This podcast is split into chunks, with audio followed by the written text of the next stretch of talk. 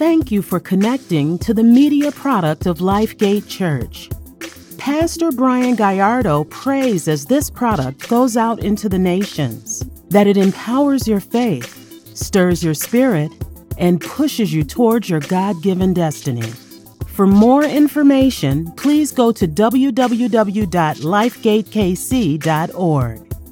John chapter 15 and verse 13 says this Greater love has no one than this, than a man would willingly lay down his life for his friends. Father, I thank you tonight for your graciousness to us. Lord, I pray that you would help me do what only you can do. Pray that you would empower me, speak through me, pick me up like a trumpet and blow through me tonight, God, I pray. Satan, I curse you and command you to be bound off of this property tonight in the name of Jesus. Lord, I pray that everybody hears the gospel message tonight that needs salvation, Lord, that salvation would be their crown tonight. In the name of Jesus, Father, I pray you open the heart and that you open the door and that you open my mouth. Use me tonight to communicate the gospel. In Jesus' name we pray.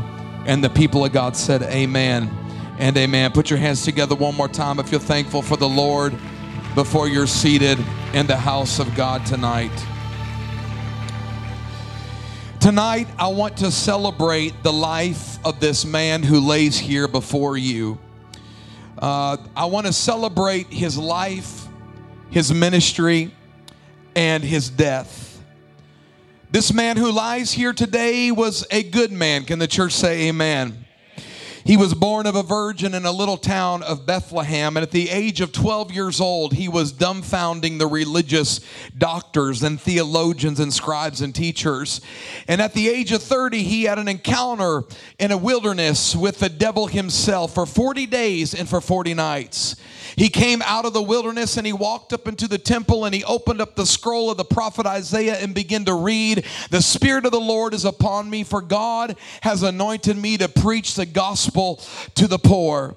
From that moment on, for the next three years of his life, he began to preach the message repent, for the kingdom of heaven is at hand. He was known to churn water into wine and then turn around the next moment later and walk on the water that he created. He was known to raise the dead and to breathe life into people who were broken. He healed sick bodies and he caused limbs to grow out where there weren't any. He opened up the blind and he blinded eyes and he calmed the raging storms. He fed 5,000 people with five loaves and two fishes. He was a miracle worker, a wonder worker, a yoke destroyer, and a burden lifter. His name, who lies here before you, is Jesus. He was known to sit with the worst in society. He was known as a friend of sinners, a friend of the unchurched. He would leave the 99 to sit down and have dinner with the one. Zacchaeus come up out of that sycamore tree. He was known to go to search in the in the house for the one coin that was valuable that got away. He was a good man. He was not only a man, but he was God. And he was on a mission in this earth to seek and save that one person who was lost. You see, tonight, my friend, Jesus did not come just to preach.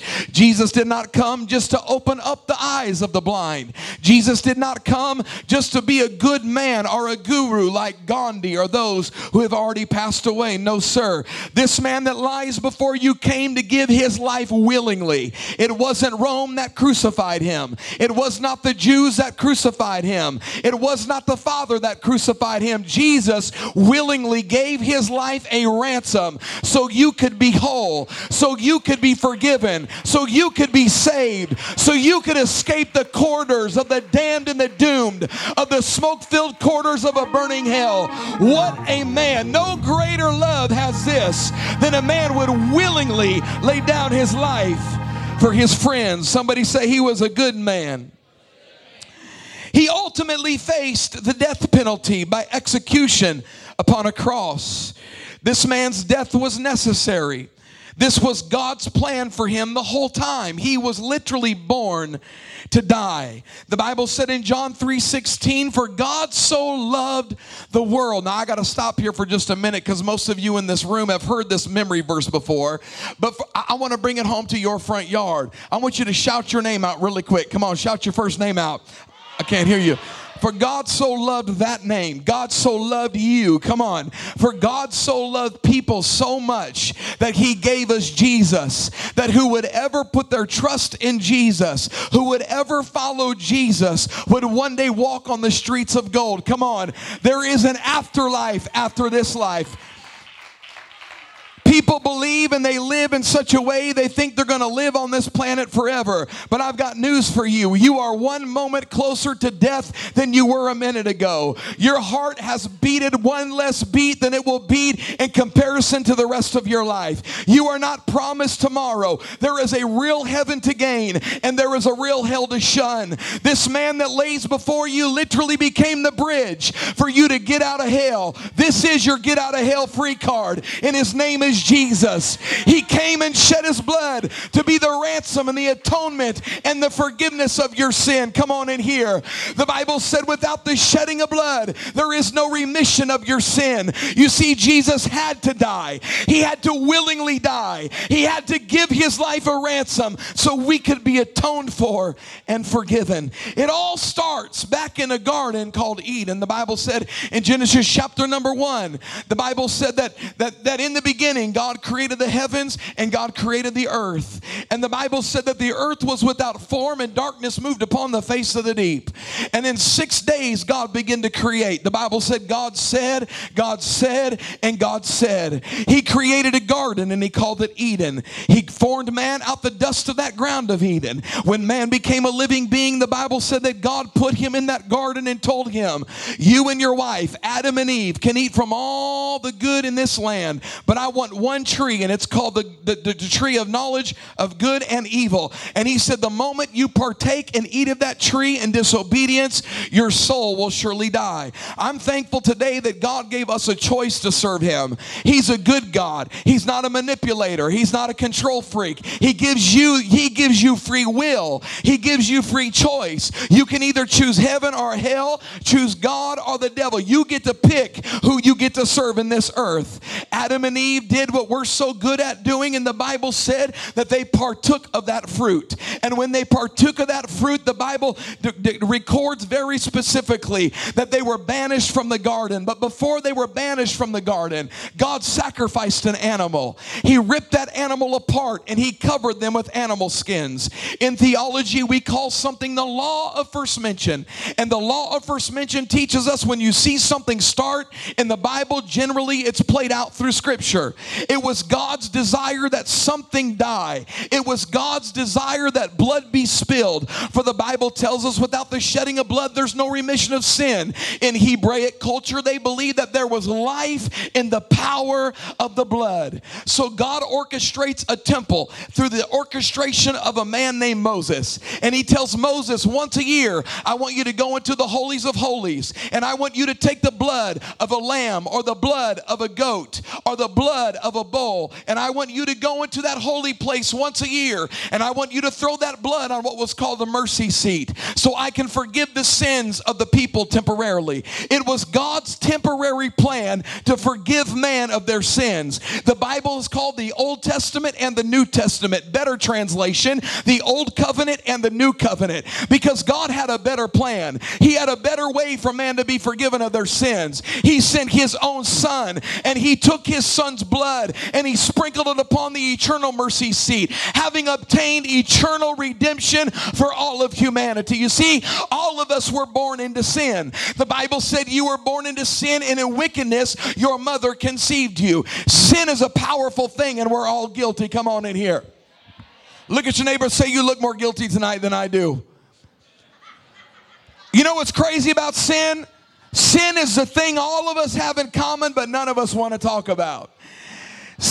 Sin will take you further than you want to go and keep you longer than you ever intended to stay. Sin is what is the reason why a daddy can put a bruise on his baby child's cheek. Sin is why there's prostitutes on the corner of certain streets in Kansas City. It's sin. Sin is why heroin addicts have, have marks up and down their arms from the needle tapping their vein. Sin. Sin will send your soul to hell and ultimately separate you from God. But God had a plan. Come on, somebody. God had a plan to send his son Jesus for once and for all. So if you confess your sin, 1 John 1 9, he's faithful and just to forgive you of your sin and to cleanse you of all unrighteousness. Somebody shout, Thank you, Jesus. Sin.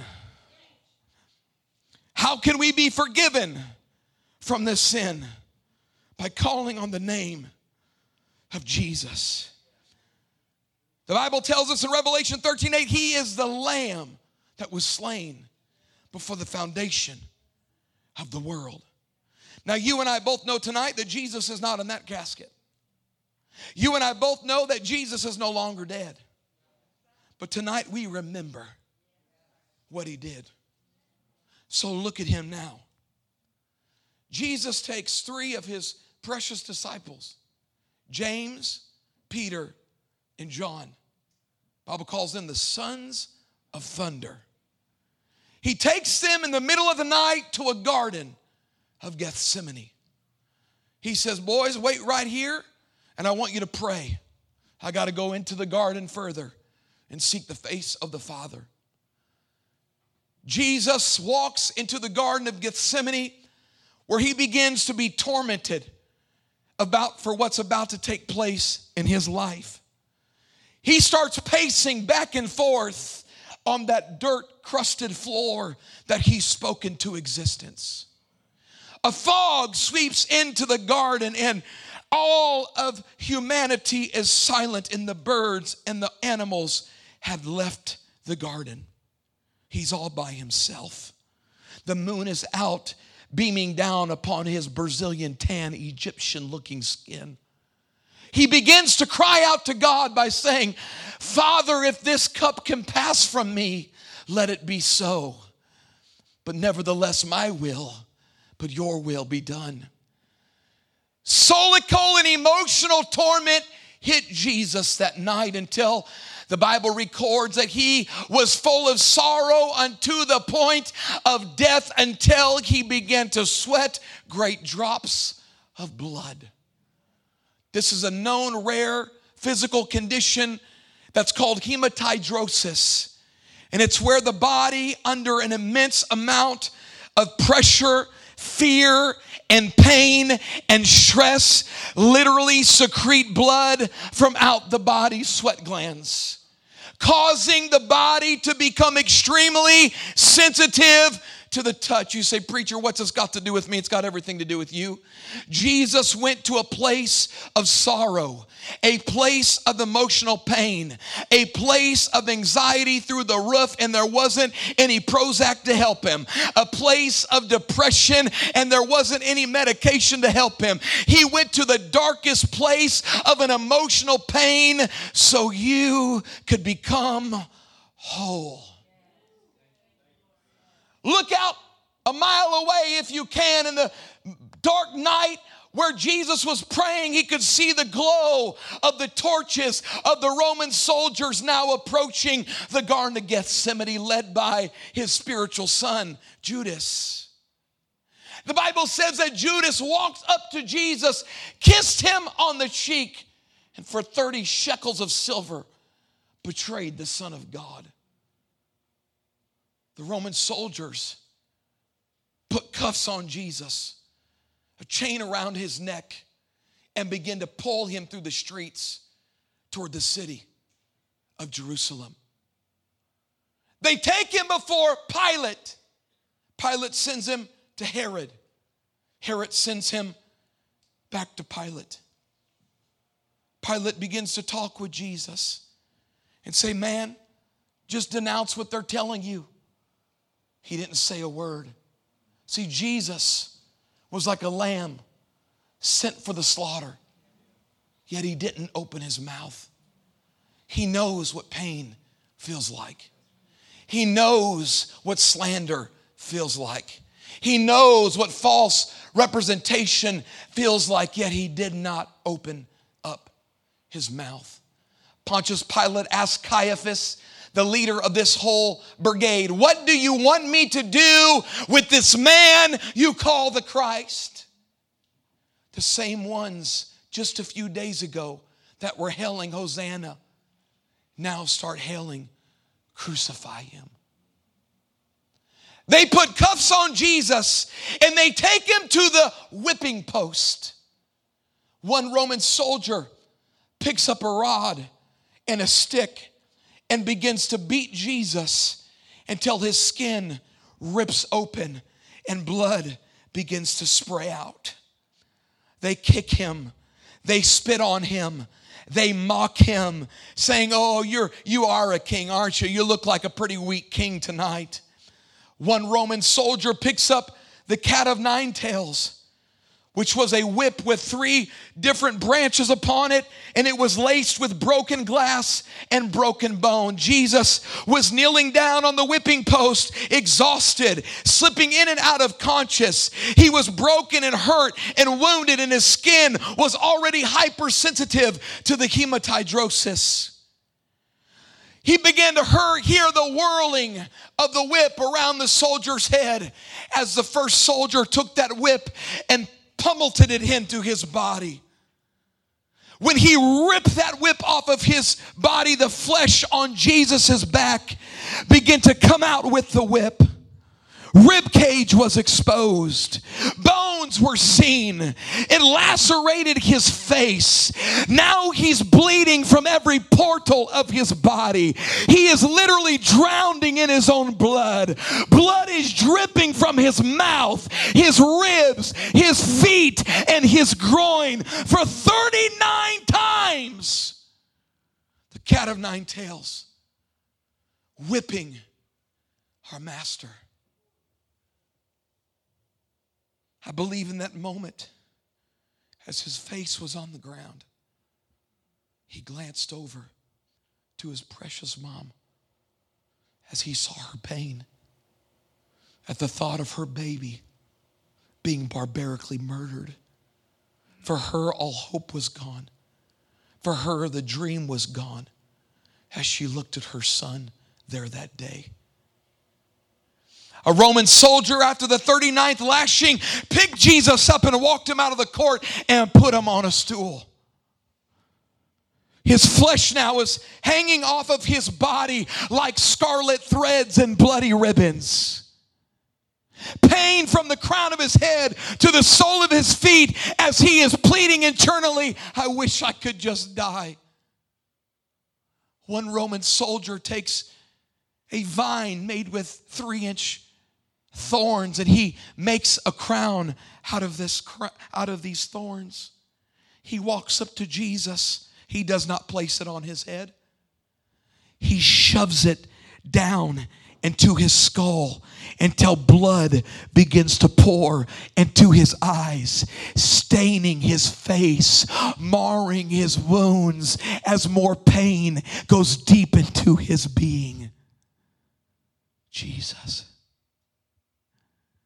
One soldier comes and begins with his fist punching him relentlessly until his head swells like a basketball. His mom looks over at her son, Jesus, and she's bewildered because his visage has become so marred she can't even recognize the boy she gave birth to. They begin to rip his beard out of his chin. They punch him in the face. They spit upon his naked body. One soldier begins to mock him and he puts a purple robe upon his bleeding, broken, bruised body. They take a reed, they place it in his hand, they get on their knees in mockery and say, Hail, King of the Jews! His wounds now have sealed over just a little bit. One Roman soldier walks over to Jesus and he pulls him off of that stool. The wounds open again.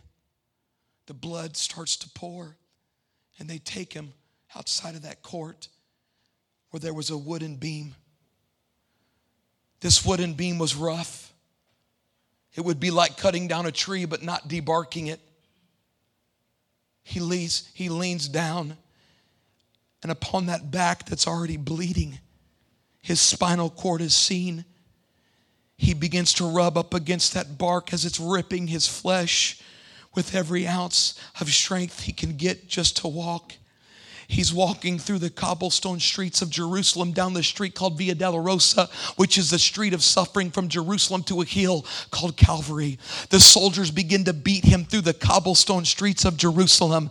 He's swelling from everywhere in his body. Blood is pouring out. As you look behind him, you can see the bloody footprints. He collapses, slips out of conscious, and Simon was there. There's a man in the crowd that got down next to Jesus and said, I'll do it. I'll carry the cross. This is a just man. I see who he is. He is a righteous man. I see who he is. I remember the day he healed Jairus' daughter. I remember the day he healed the woman who had an issue of blood for 12 years. I remember Bartimaeus. I saw him. I was in the crowd. He is but a good man. He is a righteous man. I, I will carry the cross for him.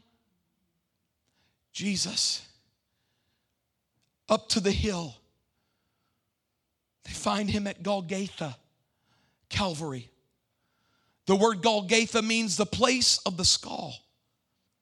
And the reason why it was called the place of the skull is because when they put criminals on the cross, they left them there to rot. Vultures would come and perch themselves on the horizontal beam and they would begin to pick at their flesh until their body was nothing but bones, to which they would fall upon the crucifix, off the crucifixion into a pile of bones upon the ground, left forever. Jesus on the hill of Calvary, they lay the cross down on that hill they, they lay Jesus on top of the cross. One Roman soldier grabs one wrist on one side. Another Roman soldier grabs a wrist on the other side. And they begin to pull until they rip his shoulders out of each socket. The ringing of the hammer then was heard as nails started to part sinew flesh and tendons. His hands begin to shake and his body tremble at the thought of the horror of crucifixion. One bridge of a foot on top of another. They drove a nail straight through the bridge of his feet. His arms were out of socket. His feet were nailed. His wrists were nailed. And they begin to hoist up the Prince of God into the air. Into a six foot hole goes the bottom of the cross. And our Lord and Savior's body on his bone upon nail, bridge upon nail.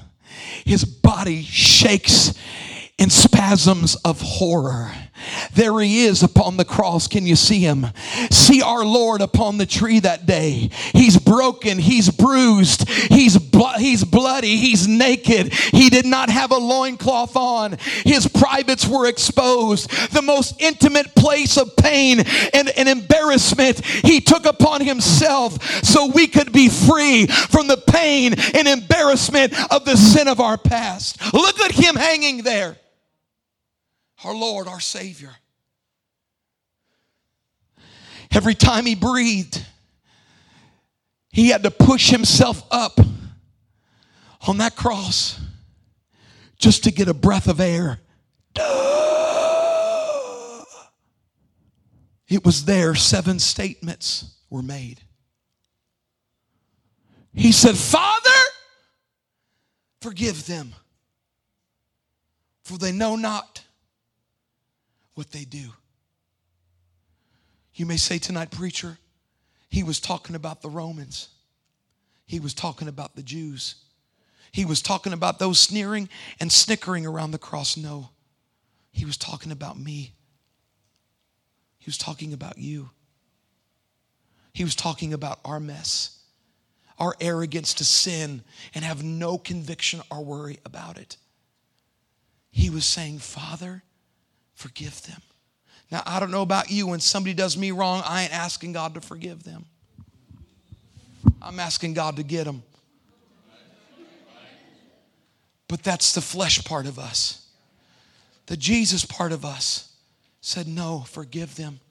Who was it that nailed him there that day, Pastor? Who was it at the whipping post that whipped him there that day, Pastor? Last time I looked, I was holding the hammer. Last time I looked, you was holding the whip. Last time I looked, you was the one jeering and snickering in your sin. But yet his heart is, forgive them, for they know not what they do. There was a man on the right and a man on the left, and the man with the humility cried out to Jesus and said, Remember me when you come into heaven.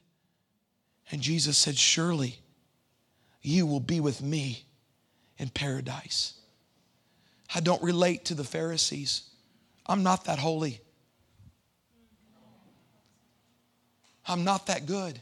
Talk to me in here. I got a lot of nunya of my yesterday. What's that? None your business. Come on, some of us in this room, we've been good at sexing it up, shooting it up, snorting it up, drinking it up, blazing it up. Come on, we've been good. We were good sinners. But thank God for His mercy that you can be the lowest of the low. Come on, criminal up on the cross. It's believed he was a rapist or a serial murderer. You can be the lowest of the low and you can still cry out to Jesus, and Jesus will still forgive you of your sin and he will still make you as new. Though your sin be like scarlet, he will wash them as white as snow. Surely you will be with me in paradise. But then he looks out into the crowd and he sees his precious mama at the foot of the cross with his auntie, his adopted auntie, and his buddy John. He looks at them in his pain and he says, Woman, behold your son. Son, behold your mother. I find it very interesting to me that there's people that can give their life to Jesus, yet still think God don't care about them. There's people who can go in sin and live for the world, yet still think God don't care about me. He proved it. He proved it. Woman, behold your son. Son, behold your mother. What he was saying is, my heart's broke for you. Comfort each other. Don't be concerned of me. I'm concerned of you. You see, Jesus sees you today. Jesus sees your pain today. Jesus sees your hurt today. Jesus sees what you've been longing for, but yet hasn't happened. And He's concerned with you. He looks up into the heavens and he cries, Eli, Eli, Lama Sabachthani, my God, my God, why have you forsaken me? You have to understand about Jesus and understand the theology about what he did. Every sin of humanity was put upon the back of Jesus. Rape was on him, pornography was on him. Come on in here. Every sickness was on him. AIDS was on him. Cancer was upon him. Pain was upon him. To the point a holy God had to look away from his son. You see, you may be here tonight and you've been forsaken. You may be abandoned by your husband. Your father may have walked out on you. Friends may have departed you and treated you like a dirty dog. But Jesus is saying to you tonight, He was forsaken so you don't have to be. Man, there's so much power in the cross of healing in our soul from the power of abandonment. He was up there hanging on the cross and he began to say two more words. He said, I thirst. I thirst. Say, Pastor, what does that mean to me? He was saying, I'm longing. You ever longed for that daddy to wrap his arms around you and say, I love you, daughter, but you know it never happened? You ever longed for them to accept you and tell you how proud they were of you, but it never happened? Jesus on the tree that day took all of our longing and pain in our soul upon himself so your longing could be satisfied. What a master and what a Lord. He looked down at the crowd, he looked up into the heavens, and he said, Father, into your hands I commit my spirit. If Jesus had enough trust in his Father to put his whole being in, I think that that's a good indication that you and I should have enough trust to put our trust in the Father. You say, but God put him there. No, he willingly went there. God murdered Jesus. No, Jesus allowed himself to be the animal sacrifice for you and I, the lamb that was slain before the foundation of the earth.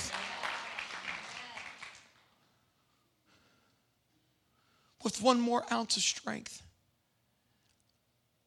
Jesus looked at his right hand, looked over at his left, looked down at his feet His body was bleeding from everywhere, running down his toes, down the cross, into coagulated blood pools gathering at the base of that crucifix that day.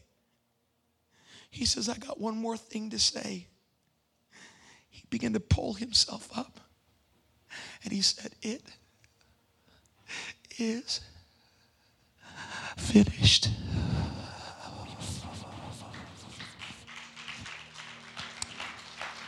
and he gave up the ghost.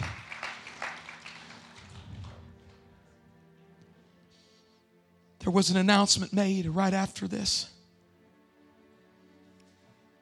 The announcement was Jesus, the Son of God, is dead. Took his body off of that cross. Joseph from Arimathea said, You can put him in a tomb I've already purchased. They carted his body down the hill of Golgotha. And they placed his body in an empty tomb. Many soldiers gathered and they began to roll what was called the stone or the door in front of that tomb to completely seal that tomb off and leave Jesus in a total dark, isolated place. You say, Preacher, what's that got to do with me? Because there's people here in this room listening to me on podcast, preaching on YouTube, preaching on Facebook, and although the lights may be on in your room, you are in a very dark place. The writer Luke said they put Jesus in a place no man had ever been before.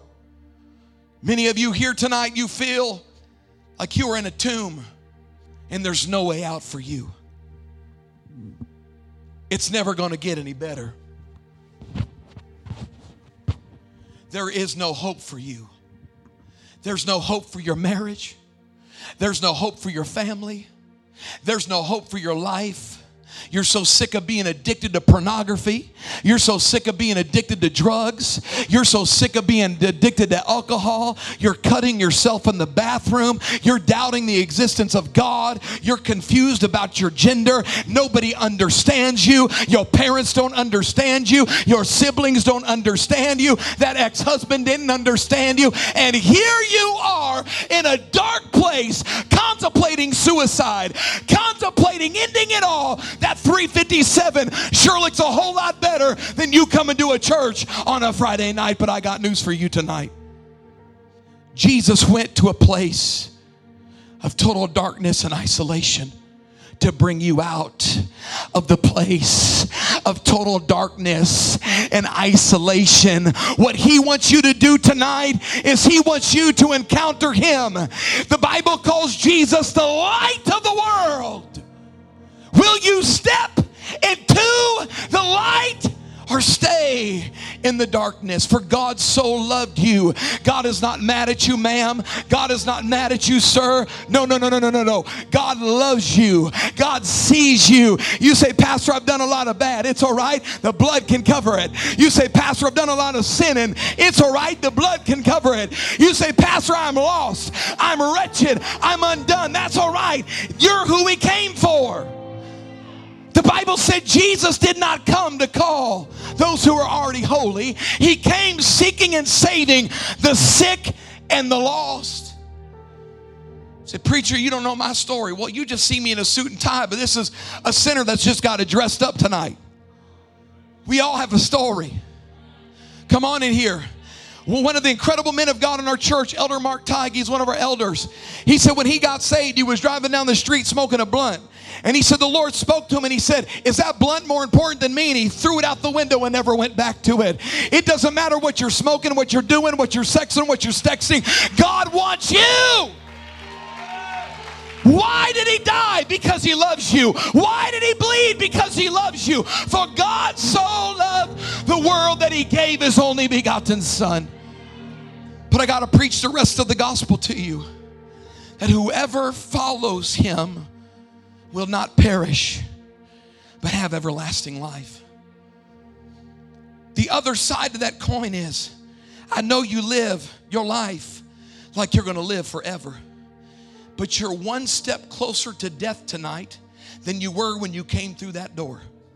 The fact of the matter, you can argue with me theology style, you can argue with me your beliefs about the Bible, but you cannot argue with me. We are all facing the ticking and the time of death. You will one day die. One day you will kiss your loved ones for the very last time. One day you will send your last text to that boy you're trying to flirt with and you're trying to get with him. You will, for the last day, send that last Instagram feed. For the last day, one day you will die and who you serve in this earth will depict where you go in the afterlife. For Jesus said there will be many on that day that say to me, Lord, I went to church in your name. I did holy things in your name. I cast out devils in your name. And he will literally look back at them and say, Depart from me. You who would not stop working a sinful lifestyle of iniquity, I never knew you. But then the Bible said, on the other hand, he's going to look to those who have been faithfully serving God and he's going to say, Welcome in, my son and daughter, to the kingdom I have prepared for you. Where will you go when you die? Heaven, hell, God or the devil. Those are your only two options. Heaven is a place where your Bible said there is no more sorrow. There will be no more tears. He will wipe away every tear from your eye. Come on, somebody. There'll be no need for dialysis. There will be no need for Advil. It's a place of perfection, a place where God is, a place of a praise party. But the other place and the other option is a place of a smoke filled corridor of the damned damned and the doomed. That your Bible said the smoke is always ascending into the nostrils of God. It's a place where you'll want to die, but death will never come. It's a place where you'll beg and you'll gnaw your pain. You'll gnaw your tongue under the immense amount of pain, but death will never come. You see, in hell, once you get there, there is no exit signs. There is no elevators. There is no stairway to heaven. I know we sing about it and we talk about it, but once you are there, the lock will be locked, the key will be thrown away, and it will be a forever place of eternal torment. Don't go to hell for anybody. Don't you go to hell for anybody. Listen, the sex ain't worth it. I know, I know you like it, but it's not worth it. Some of you got a high body count and God wants to clean you tonight. That sex ain't worth it. Those pornographic images aren't worth it. That blunt's not worth it. That cocaine's not worth it. That gossiping's not worth it. Don't go to hell for anybody. So I'm going to conclude tonight by asking you the same thing Pilate asked those that were there that day. He didn't say, What are you going to do with church? We worship church in America, not Jesus. We worship music at church and not Jesus. He didn't say, What shall we do then with this Lifegate? He didn't ask you that. No. Nope, uh-uh. He said, What will you do with Jesus? If any man come unto him, they have to abandon their life and follow Jesus. And the Lord is asking you tonight, I'm here and I'm asking you to come. That's what He's asking you. The Bible tells us that no man can come to the Father except the Holy Spirit draws him. I know in a moment what it's like when the Holy Spirit is dealing with my heart and He's drawing me. And then I know what it feels like when the Holy Spirit isn't drawing in that moment anymore. And I want you to know tonight the Holy Spirit will not always be drawing you every single moment. I don't know what you came here for tonight, but I hope you came to encounter God. I hope you came to encounter the love of God. It's love that's preaching right now, but judgment's waiting for you outside of them doors. Mercy is preaching, but judgment's waiting on you. Grace is preaching, but judgment is waiting on you outside those doors. You may be here tonight, and you might have put that shirt on for the last time. You might find yourself in the back of an ambulance where they're taking those scissors and cutting it off your body. I hope not, but we are not promised tomorrow. I want us all to stand to our feet in this room. And I want you to reach over and grab somebody by the hand. And I want every head bowed and every eye closed in this room right now. Every eye closed, every head bowed, every eye closed. If you're in this room tonight and you're sick and tired of living for you, I'm not talking about a, I'm not talking about you having a cute cross. I have one. It's under my shirt. I, I, am not talking about you having a cute cross you wear. It's got to be something you bear. Are you following Jesus?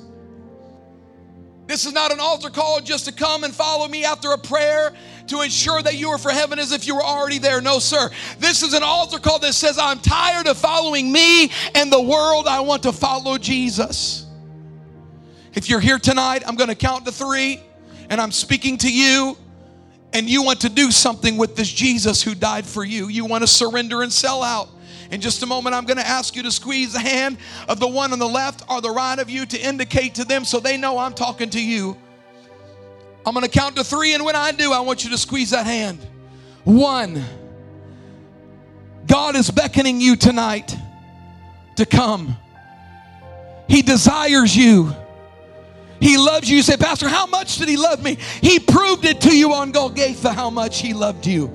Two, don't go to hell for anybody. His six packs abs ain't worth it her Hot Wheel racetrack body ain't worth it. Don't go to hell for nobody. Serve Jesus and not the devil. If you want to have blessing and not cursing, life and not death, I want you to squeeze that hand when I count to three. This is it. Here we go. Make that proclamation. One, two, three. Tell somebody right now, squeeze that hand. I want to go to heaven, not hell. I want to serve God and not the devil. Squeeze that hand on the one next to you.